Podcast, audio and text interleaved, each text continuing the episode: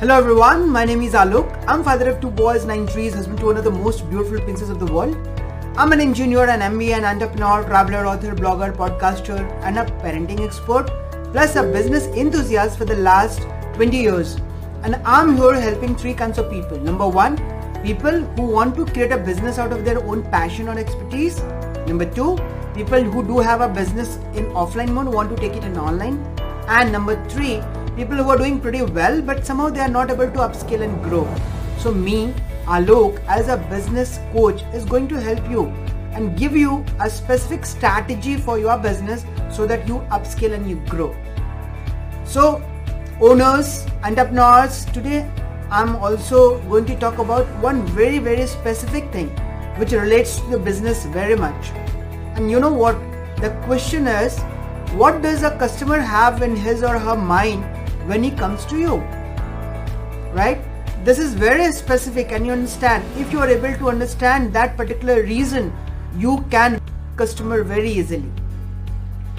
So what customer wants? What is going in the customer minds that you need to understand? So i'll tell you what are all those four or five points which you need to take care of. A customer comes to you because of certain four or five reasons. Number one he or she wants to be heard. People want to express their pain, right? So first of all, you should be listening to the customer.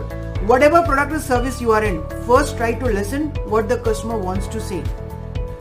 We as salespeople normally ignore that part, which is very critical. So first point is you need to listen to the customers because they want to be heard. There is the gap they want to be heard you need to listen. If you start listening you make an impact and you start building a credibility from there onwards. Reason being the customer understands that okay there is somebody to listen to. Okay? Number two the customer has some pain.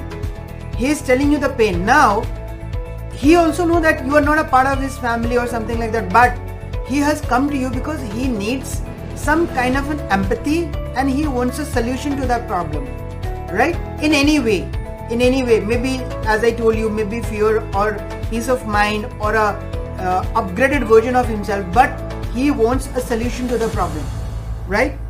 Number 3 he wants to be sure whenever he starts talking he or she wants to be sure that the problem he has or the thing which he has in his mind is going to be fulfilled. So you need to talk in the sense that yes, you have come to us and you are at the right place with certain facts and figures. Right? Don't show some data or analytics, but you can talk in that sense wherein the customer builds a confidence that okay, I'm at the right place and this person is going to help me solve my problem. Obviously, number four is money.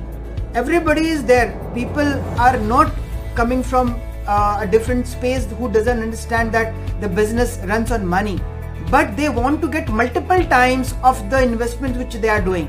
So you need to be very clear telling them about the multiple x results which they'll be getting out of the money which they are going to invest.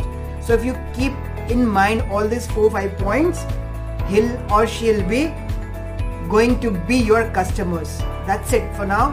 Thank you so much. Please take note of these points. These are very very important and critical points which is going to help you in business. Thank you so much for listening. See you in the next video